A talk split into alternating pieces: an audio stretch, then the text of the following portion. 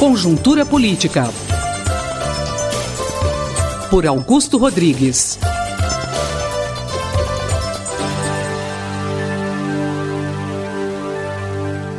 Sociólogo Augusto Rodrigues, como o senhor vê as manifestações contra o governo que vem ocorrendo nos últimos dias?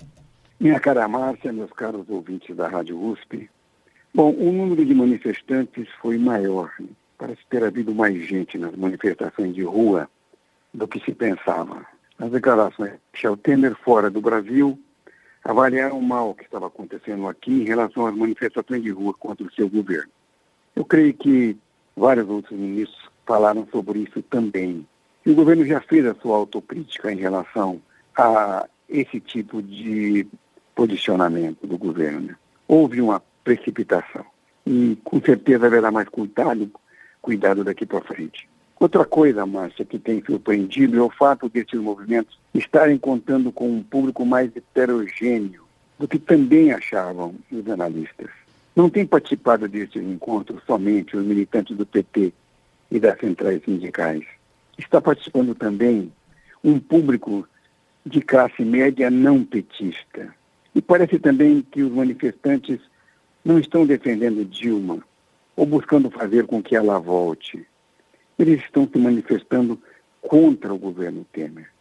Quer dizer, nós temos que considerar que no Brasil há uma tradição de manifestação contra o governo, mas não há uma tradição de manifestação de rua em defesa dos governos, seja ele qual for, tal como, por exemplo, acontece na Europa. Assim, vai ser difícil o PMDB e a frente que levou os manifestantes para as ruas contra o PT mobilizarem agora gente em defesa de Temer.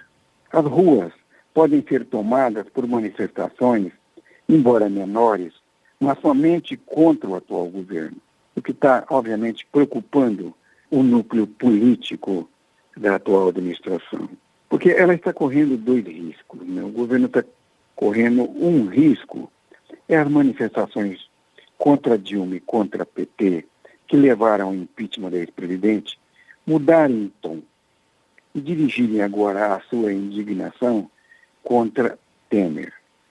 Tendo conseguido atingir o seu objetivo de retirar o PT do governo, com o desemprego crescente e com a falta de resultados da nova política econômica, parte da classe média pode sim virar suas baterias para o novo governo de plantão.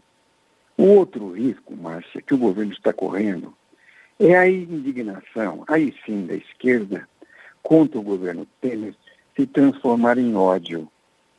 Por essa razão, nós vimos na última semana tanta reação do governo também contra a, a, a violência da polícia.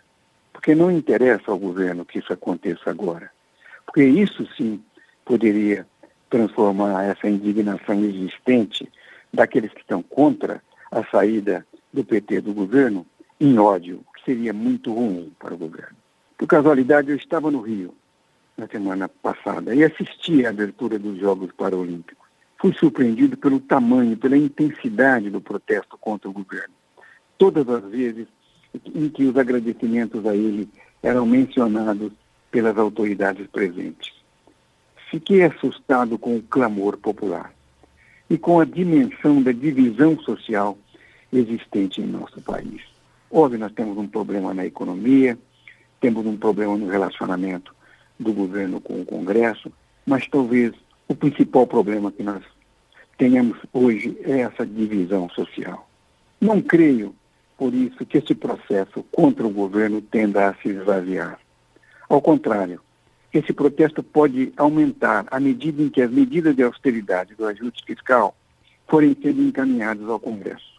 Já que essas medidas são, por natureza, impopulares, pois, por mais que sejam justificáveis, vão exigir que a população trabalhe mais, no caso da reforma da Previdência, é, é, a reforma vai subir a idade de aposentadoria para 65 anos, anos para homens e mulheres. E, de alguma forma, a reforma colocará também limites aos atuais programas sociais do governo, já que também congela o aumento do investimento em saúde e educação por 20 anos, limitando este aumento é, ao aumento da inflação do ano anterior. Isso pode servir naturalmente como combustível para levar os descontentes para os futuros protestos de rua. Nesses termos, as demonstrações de rua poderão fazer parte de nosso panorama político nos próximos meses. O que também pode acontecer é a disseminação de outro tipo de protesto contra o governo federal, a vaia.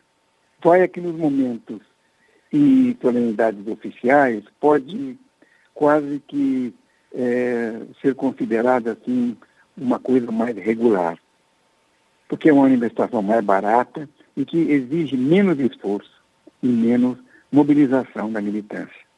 Tudo isso pode estar acontecendo também porque este governo tem uma quase total ausência de carisma. Né?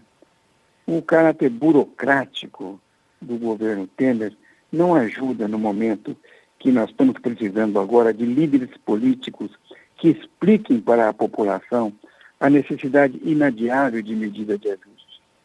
O governo ainda não encontrou quem pode fazer isso para ele, que tenha, de qualquer forma, um, uma, um, uma personalidade mais popular, mais leve, e que possa explicar tudo isso para a população. E isso complica muito a situação, porque nós não sabemos é, como a população vai reagir um pouco depois da eleição de outubro, no começo de outubro de 2016, né, nesse ano, como a população vai reagir ao encaminhamento das medidas econômicas, muitas delas não populares. É isso aí, Marcia. Conjuntura Política. Por Augusto Rodrigues.